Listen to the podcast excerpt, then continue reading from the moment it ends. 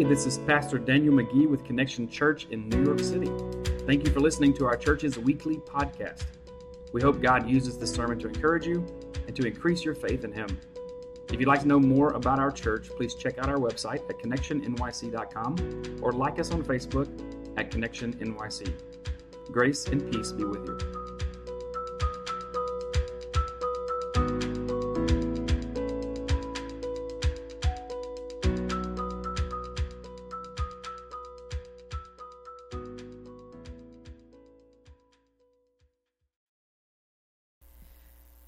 From Exodus chapter 11, verses 1 to 10.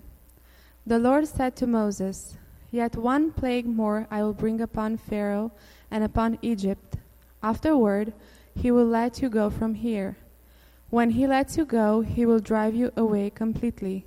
Speak now in the hearing of the people that they ask every man of his neighbor and every woman of her neighbor for silver and gold jewelry.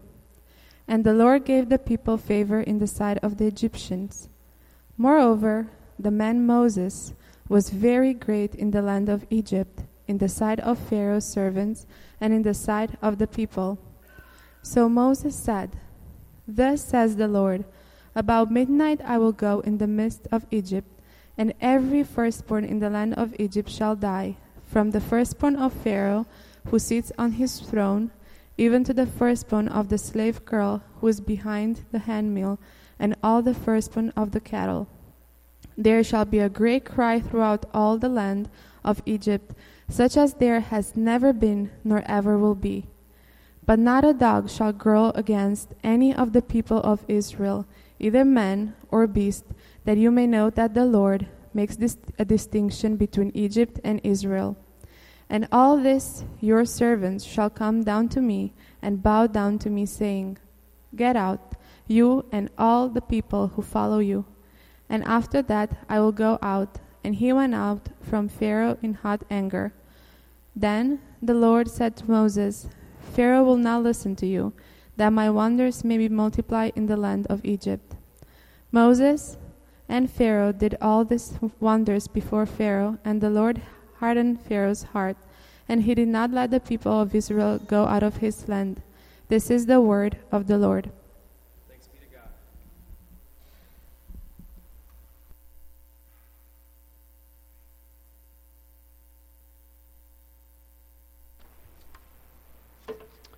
So, if you want to join us, you can look in the book of Exodus where we just read, and you can also look in your worship folder. There is an outline you can follow along because we're going to fill in some points and some blanks in just a few moments.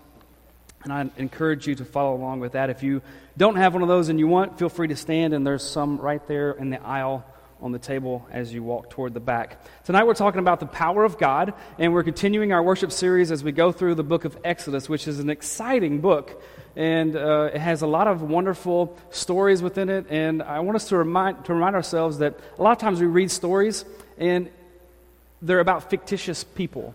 But as we look to the Word of God and we see these stories, it's, it's good for us to be reminded that there's, there are real people that we're reading about. There are real people that had real emotions just like you and I. I know earlier today there was a lot to do. You ever have those days where you just feel like everything that can go wrong kind of goes wrong? I mean, not, not to the great extent, but just it seems like you're in a, a, a sitcom and, and, and, somebody's writing in all the things that could, that could drive you crazy. That seemed to happen to me today. And I, I know it's because God was trying to distract me because tonight He wants us to understand the power of God. And I know that I need the power of God in my life more than I even understand at this moment at 40 years old and life experience of midlife, I guess. And I, I realize how much I need God. But it's even greater than what I even understand now. As I look out here and I see your beautiful faces, I know that I'm not alone in this. That there are things in your life that you need the power of God to show up in a big way. And it's challenging for you a lot of times to realize that He's going to do that. Yeah, yeah, God may do that for other people, and that's great, but I don't really know if He's really interested in my situation, my illness, my issues at work, my relational issues, my loss of a loved one, the death of a dream. I, I'll, at this point in my life, I thought I would be here, and I'm not there. God's not interested in that. Yes, He is.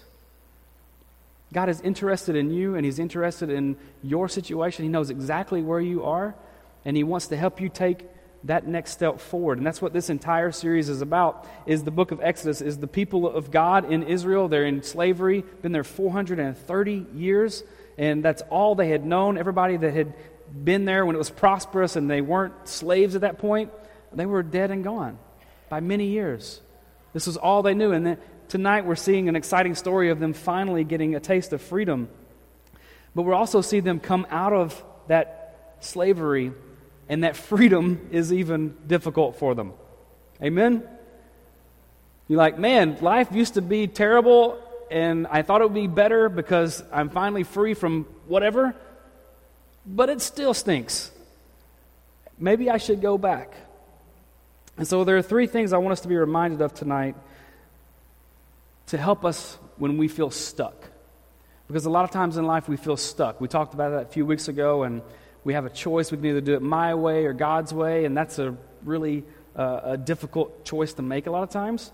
And then finding that way forward tonight is through the power of God. In what we just heard read in Exodus chapter 11, we saw where it said Pharaoh hardened, or excuse me, God hardened Pharaoh's heart. And you may think, that sounds not like something a good God would do. Why would a good God harden Pharaoh's heart? Well, one thing to understand here is that this is the tenth and final plague that God had sent on Egypt, and it was going to be the death of the firstborn of all Egyptians, the firstborn male, which was the heir to everything in that family. And this was the tenth one. So Pharaoh had had nine previous opportunities where what he had done was hardened his own heart. Time after time, he hardened his own heart. And finally, what God did here is he gave him over to the hardness of his heart. It's not that God was just invictively, I'm choosing you, but time after time, he chose to go his own way instead of doing it God's way, and finally, God gave him over to himself. That's what happens is Moses is told, I want you to go and tell Pharaoh this, and he goes and he tells Pharaoh this, and it doesn't go well. Chapter 12, just to give you a brief synopsis, we're covering four chapters tonight, and so I'm going to give you the quick story.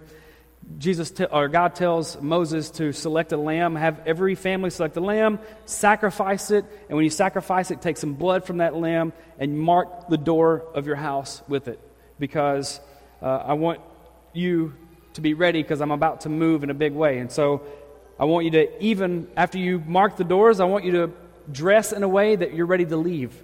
So don't get comfortable. Don't put your stretchy pants on, you know, so you can get a big, big belly while you eat, right? You do it Thanksgiving, put your stretchy pants on.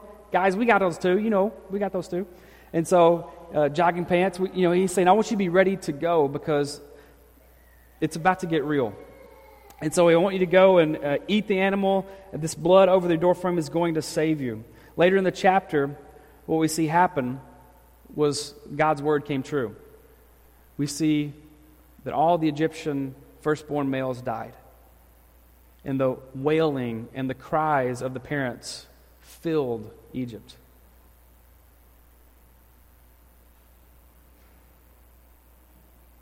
Pharaoh tells Moses this finally was more than Pharaoh could handle. He calls Moses in. He says, Look, get your people and get out of here. This is all I can stand. Pharaoh's kingship, if you will, was going to pass to this firstborn male, and that dream literally died. Oddly enough, he, he asked Moses, after all of this battle back and forth, he says, But before you go, give me a blessing when you leave. So they leave Egypt quickly. They, they're led by God as they exodus, as they exit Egypt, they're led by God through a pillar of cloud by day, which turns into a pillar of fire by night. He guides them. And then some time passes, and Pharaoh and his servants realize, What have we done? We just let 600,000 grown men, slaves, plus their wives and kids, so probably about 2 million people, we just let them leave. They're our workforce. That was dumb. We have to go back and get them. So they pursue them, they, they go after them and chase them. And we're going to pick up in Exodus chapter 14, verses 19 through 30. I want to read this part because it's pivotal to tonight's message. So he chases after him. It says, Then the angel of God, who was going before the host of Israel, so the crowd of Israel moved, uh, the, the host moved and he went behind them. So the one that was leading them went behind them because what was happening is Egypt was pursuing Israel, and the, um, the, the pillar of cloud of God soon turned into a pillar of dust as they saw the chariots and the army of Pharaoh coming after them. And so the, the messenger moved to the back, and a pillar cloud moved from before them and stood behind them. So it, it formed a barricade between the Egyptians and the Israelites. And coming between them, uh, between the host of Egypt and the host of Israel. I paraphrased that for you because you needed to hear it twice, I guess. I don't know. It was actually in the next line. I could have kept reading, huh? And so there was a cloud and darkness, and it lit up the night without one coming near the other all night. Okay, so it, this cloud held off the crowd. They had the Red Sea on one side, which they couldn't pass through, and they had Egypt behind them. Then Moses stretched out his hand over the sea, and the Lord drove the sea back by a strong east wind all night, and made the sea land, uh, sea dry, made the sea dry land, and the waters were divided. And the people of Israel went into the midst of the sea on dry ground, the waters being a wall to them on their right hand and on their left. The Egyptians pursued and went in after them into the midst of the sea, all Pharaoh's horses, his chariots, and his horsemen. And in the morning watch, and in the morning watch, the Lord in the pillar of fire and of cloud looked down on the Egyptian forces, and he threw the Egyptian forces into a panic, clogging their chariot wheels so that they drove heavily. And the Egyptians said, Let us f- flee from, uh, let us free from before Israel, for the Lord fights for them against the Egyptians. And the Lord said to Moses, Stretch out your hand over the sea, that the water may come back upon the Egyptians, upon their chariots, upon their horsemen. So Moses stretched out his hand over the sea, and the sea returned to its normal course when the morning appeared. And as the Egyptians fled into it, the Lord threw the Egyptians into the midst of the sea, and the waters returned and covered the chariots and the horsemen. All of the host of Pharaoh that had followed them into the sea, not one of them remained. All of them died. But the people of Israel walked on dry ground through the sea, the waters being a wall to them on their right and on their left. Thus the Lord saved Israel that day from the hand of the Egyptians, and Israel saw the Egyptians dead on the seashore. Israel saw what? The great power that the Lord used against the Egyptians. So the, the people feared the Lord, and they believed in the Lord, and they also believed in his servant Moses. I've been through a lot of trials in life, and I'm sure you have too. And I certainly don't want to minimize any of them. But it's hard to imagine, for me, in my situation, a trial bigger than what the Israelites were in in that moment. They were meeting certain death, either by the sea, which they couldn't pass, or by Pharaoh's army. But then God showed up in a very powerful way and expressed himself as God. And then he did the miraculous. He split the waters and they walked through. A very powerful display. So, the number one on our list of things to remember tonight in your sermon notes is to remember the power of God. When you're going through tough issues in your life and situations that you need help, remember the power of God. It's interesting. God gave Moses very specific instructions if you read through chapter 11. And those instructions were not just for the leaders or the important people, but they were for every person. God gave every person a role, a responsibility. And so it's good to realize that our labels as the world would like to label us and categorize us don't matter when it comes to God. God uses all people, and, and He, uh, it says, the rich and the poor have this in common. The Lord makes them all. The same God for you is the same God for me. And God's power is not limited by our situations. Sometimes we think, yeah, well, God needs God's power in these big things, but in these little things, I need to do by my own power. Really? If, that's your, the way you think God works, that He's only interested in the big, then you're misunderstanding who God is. God has designed us to walk with Him in a relationship and to, to, to depend upon Him for everything, not just the big things. Depending on myself, that's very American. That's not biblical. That's not what God is saying. God is saying, live in dependency upon me as my child. So God spoke to Israel, this is important too, while they were still slaves in Egypt, while they were the outcasts. He spoke to them and he said, uh, gave wonderful instructions to them. In Matthew chapter 22, verse 29, this is a scripture where Jesus was talking and he, he says, You're mistaken you're mistaken because you don't know the scriptures or, and he separates it here, or the power of God. And so there's something very tangible about you and I knowing the power of God in our lives. God had a plan for Israel. It was more than just freeing them from slavery. He wanted to do more, and trusting God's power is a practice in remembering listen, God always sees the bigger picture. It's not just about getting us out of Egypt and to the promised land, but God is doing something much bigger than that. When we feel stuck, God wants to get us more than just unstuck. He has other things working through that.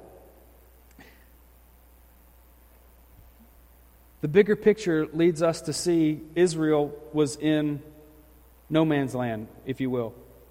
They were stuck between the enemy of Egypt and uh, the sea. And actually, the sea is referred to as a, a lot of evil in, uh, in that time. The, the sea was dark and it was mysterious, and it was, it was a sense of evil. You know, the, uh, where Jesus cast the, uh, the pigs into the sea. Remember that part?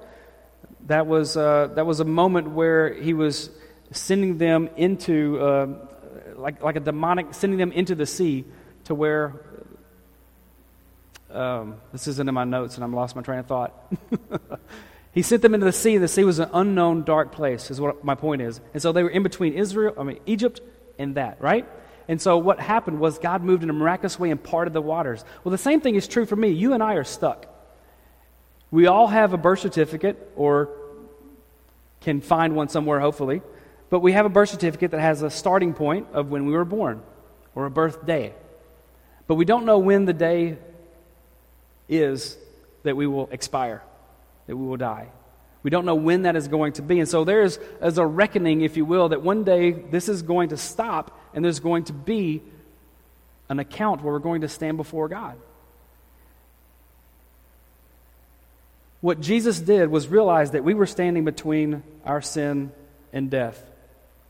And what Jesus did was he died for us but he didn't do something miraculous like part the waters like he did for the Israelites. What he did was Jesus entered into the waters of death, that he died for us. And then what he did, instead of splitting the waters for us to walk through, is he, by the power of God the Father, split the separation between sin and death and eternal life. There's a chasm, there's a gulf. And he split that, and three days later, Jesus walked out of the tomb. He entered into the darkness of the sea, and he exited victorious on Sunday morning. A miraculous feat greater than God establishing his dominance over a sea. That's a miraculous event that you and I have to deal with. That we are like Israel in this. God wants to do more than just save us and, and give us eternal life, which is ultimately, yes, what he's doing, but he's even doing more than that. Interestingly enough, in Exodus chapter 11, verse 3, if you remember, it, it said, I want you to ask the Egyptians for jewelry. Remember that part? Did you see that? I want you to go and I want you to ask them for jewelry.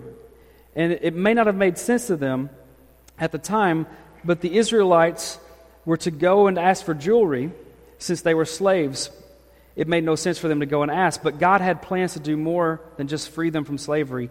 What He was wanting to do was make them whole again. He wanted to, to reestablish them. And the jewelry is part of God's plan for them to worship him later. He was using it, they were going to use it to fashion the Ark of the Covenant, actually. Look with me in Exodus chapter 12. This is later in the story. God told them early on, I want you to ask for this. In Exodus 12 35, it says, The people of Israel also, uh, this is right before they leave town. Pharaoh says, Get your people out of here. Well, they did what God said. People of Israel also had done as Moses told them, and they asked the Egyptians for silver and gold jewelry and for clothing. And the Lord had given the people favor in the sight of the Egyptians, and so they let them have what they asked for.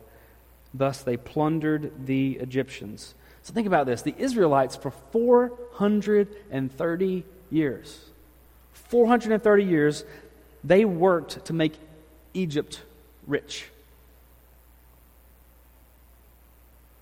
They went to the Egyptians as slaves and said, Will you give us jewelry, treasure? And they received them upon request. It makes me think of Proverbs 13, where it says, The sinner's wealth is laid up for the righteous. What does that mean for us? Well, for them, I believe God was giving them reparations for their time of slavery. He was paying them back and helping them get on the right track. Instead of just saying, well, I'm sorry, See ya. There were reparations for that, payback. And the application for us, too, in, in, this is that God wants to do more than just free us from slavery to sin. He wants to give us reparations, He wants to pay back what sin has stolen from us. He wants to give us more. He wants to make us whole again. He wants to make us complete again. And He reserves the right to use the riches of the world for His good purposes. In Romans 8, we see that we in Christ are more than conquerors. God's plan is not just to free us, but it's to make us whole and complete again. Remember the power of God.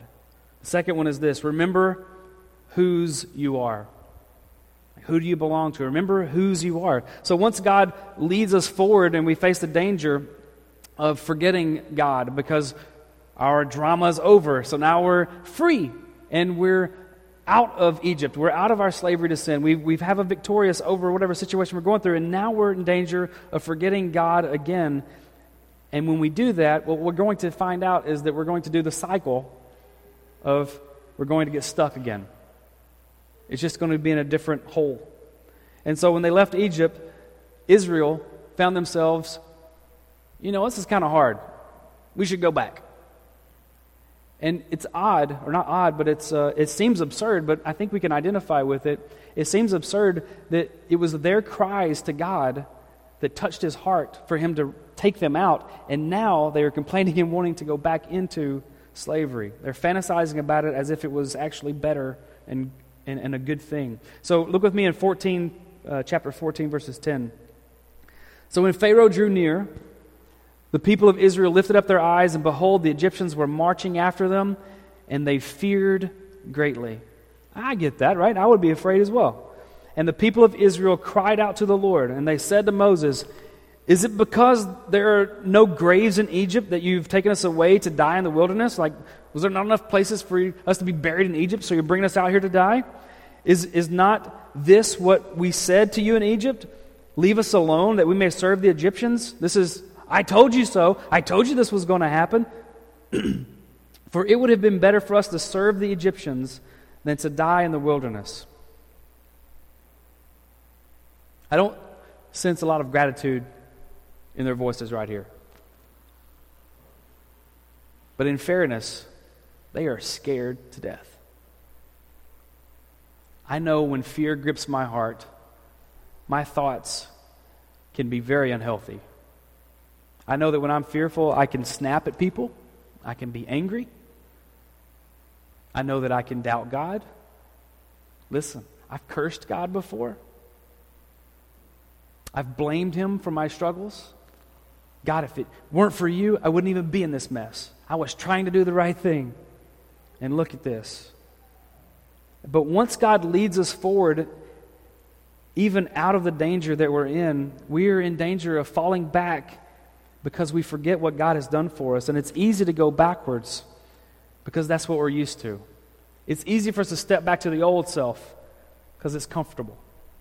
It's hard living the life where you're pursuing Christ and trying to be godly.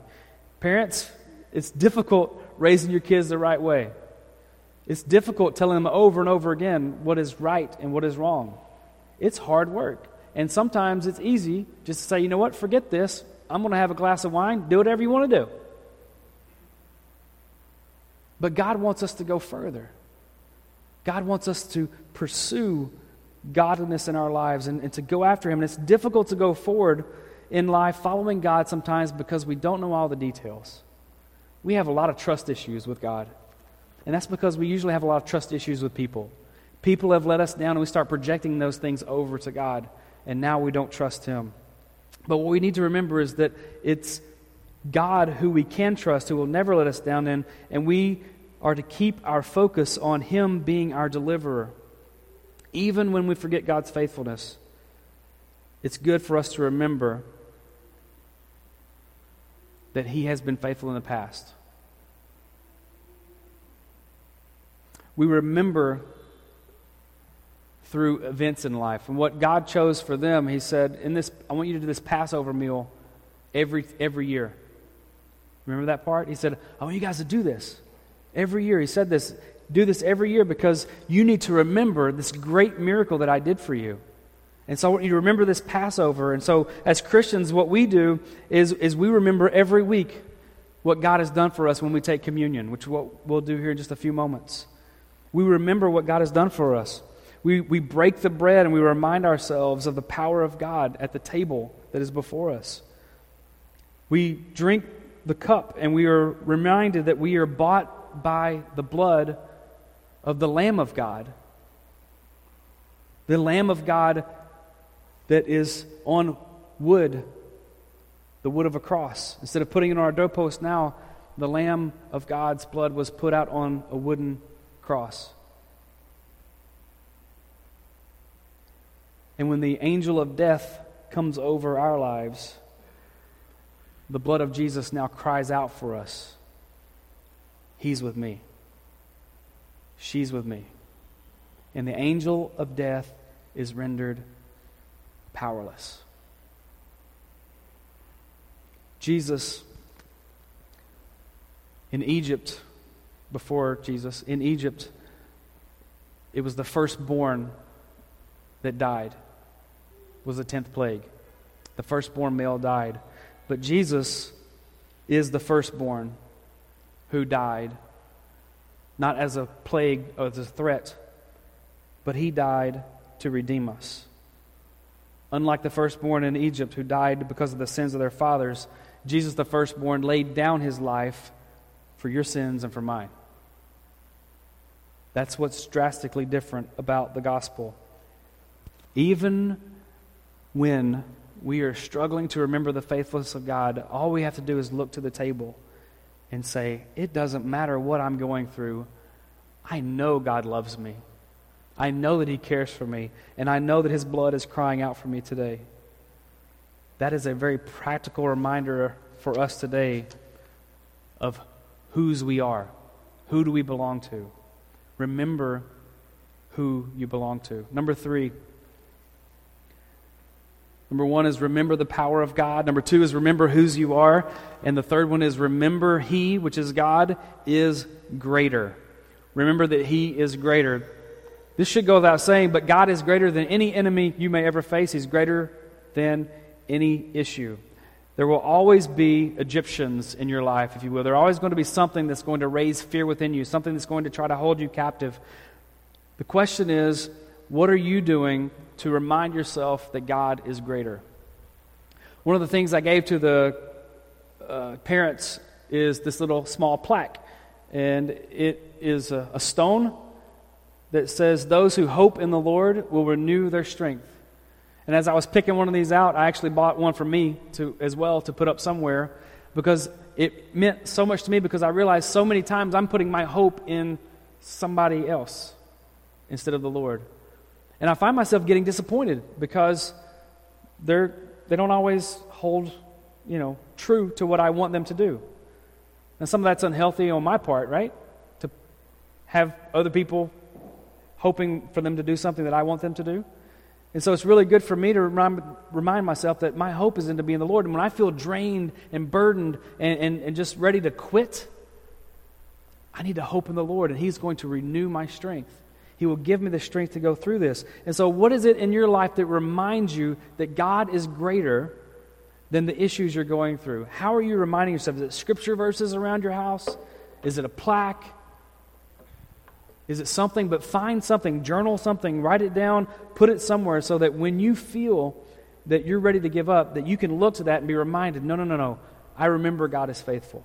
I have a Bible that is on my shelf at home, and I, don't look at it often, but when I do see it, it's really a really powerful a reminder of God's faithfulness. Uh, I was going through a really rough time when we lived upstate, and uh, a, really dark time. And uh, I remember I was pastoring a small church, and I had this small little New Testament paperback, and I had it in my hand, and I was really angry uh, about some things that were, were unfair. And uh, I was blaming God for it because that's, I don't know, our tendency or mine anyway. And I was so angry, I actually walked into the church and I cursed God. I won't say what I said. And I took the Bible and I threw it down. And I busted I busted it like right here and lightning did not strike me. It should have. But you know why I keep that Bible? Because just a few moments later, I realized what I had done. And God overwhelmed my heart with grace and mercy. Because in that moment, it was very blasphemous and very arrogant of me to position myself in a, a, a place where I have power over God or feel like I have power over God. But God wasn't threatened by my display of anger. He was moved to compassion, and I wept and apologized to God. And it, and it reminded me that I'm a human. Sometimes, as pastors, I think we wrongly put it on ourselves that we have to have it all together and, and we have to be perfect. And, and that's a trap that we can easily fall into. But it reminded me that even in my struggles, God loves me. And even when I fall short, Jesus never will fall short. He is greater than what I fall through. And, and, and my salvation and my, my calling from God is not dependent on, on me living up to a perfect standard. My calling is based upon God calling me. My, my, my salvation is based upon Jesus saving me and the work that He has done. And so it's very easy to forget how great God is and to put um, these things on Him that are not true. And it's very easy if we don't have these Ebenezer's or these little reminders, these, these rocks that become stones. We take them out of the river and we, we put, them up, uh, put them up somewhere to remind us. Rem- you remember this day because God was faithful. You remember that and you look at it often and you remember it. If we don't have those things, then it's easy for us to start pining and, and to start wanting to go back to the way it was, the old way, and we want to settle for an inferior, temporary, so called life as a slave when God wants to give us freedom and He wants to give us reparations. He wants to make us whole and complete in life. We do this when we lack faith and we say, God, this is too hard. And we desire to go back to the old life of sin and slavery. One day you're going to feel like quitting. And you need something practical that you can turn your eyes to or turn your ears to that will remind you that God is greater and that it is not time for you to quit.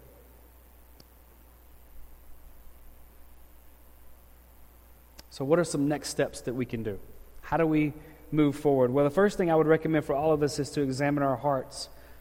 Are there places in our lives where we're like Pharaoh, where God is getting our attention, getting our attention, and we're like, okay, I get it, I get it, and then there's a reprieve, like the first nine plagues and it kind of settles down, you're like, you know what, I think I'm okay. I don't really need God anymore. And then we start doing things our own way. We kind of harden our heart, heart towards God. Are there ways that we're hard towards Him, that He's getting our attention and we keep turning our back on Him? Because eventually, there was the last plague. And you may think, well, that was just really cruel what God did. But He had given all those opportunities, all those moments of grace and mercy, of trying to get their attention a certain way. And God doesn't owe us any of those opportunities. I want to make that very clear. God doesn't owe you anything.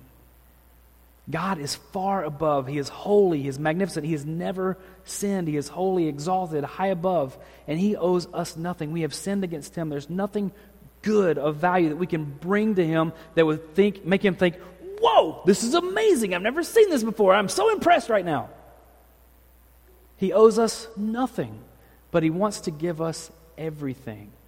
He is a God who demands worship and deserves it, but He is a God who uses all of His power and He wields it at the communion table to give His life for us and redeem us and draw His children back because He loves us.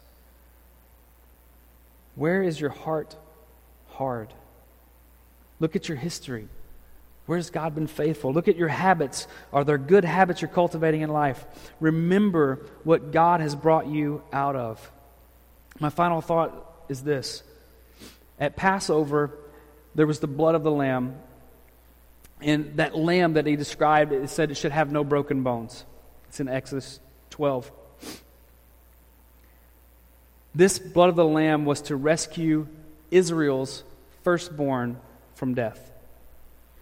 This is so directly connected to Jesus. Because Jesus is God's firstborn who laid down his life and gave his blood as the Lamb of God.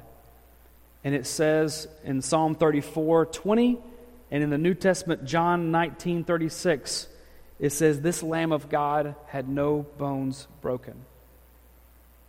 And he did this to rescue all of us from our sin and death, which is our Egypt. So the question for us is how do we cross through our Red Sea? How do we get to from death to life? How is the blood of Jesus applied to us? It says in first or first John it says, if we walk in the light as he is in the light, we have fellowship with one another, and the blood of Jesus, his son, cleanses us from all sin. If we say we have no sin, we deceive ourselves, and the truth is not in us. But if we confess our sins, he is faithful and just, righteous, to forgive us of our sins and to cleanse us from all unrighteousness. So, the way for us to cross through is to say, if I don't know Jesus, then I'm going to confess my sin today and I'm going to turn my life over to Him.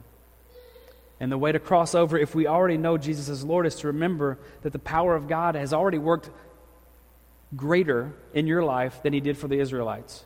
We look at this and be like, whoa, I wish I could have seen that. And I wish I could have seen it actually to see the seas part. That would be fantastic. But God's done something more epic than this for us. He has died he was buried for three days, and he came back to life, never to die again. The resurrection is the power of God working in your life right now, and he has done the impossible by taking you from death to life. And if he has done the impossible by doing that, how much more does this God want to help you in your situation and your issues right now? How much more powerful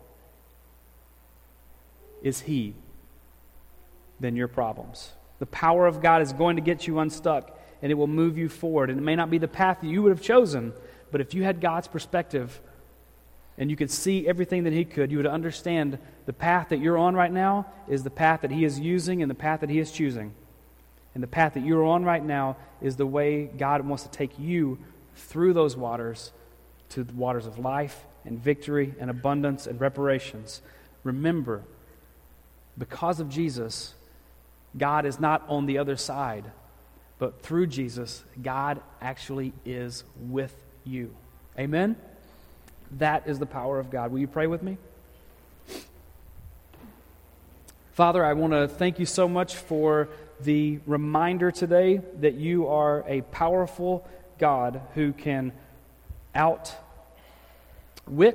out strengthen whatever obstacles we have in our lives. God, you can move them miraculously, and you can take your time and move in a slow pace that will develop character within us and will do things that we will never fully understand until that one day when we see you in full. So, Lord, I pray that for those here today who are stuck, help them to move forward in their next step of faith. I pray that you would uh, cause us in our times of doubt and in our times of, of, of struggle. I pray that we would be reminded quickly to look, look to you and to find our hope in you, realizing that you will renew our strength. In Jesus' name, amen.